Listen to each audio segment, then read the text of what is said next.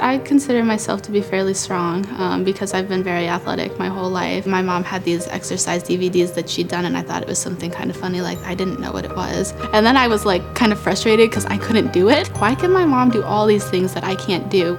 Eventually, I think she convinced me by telling me that David Beckham does it and being like the big soccer player, and I love David Beckham. It was like, okay, if, if he can be that strong and have that body with Pilates, maybe I'll try. You seem taller.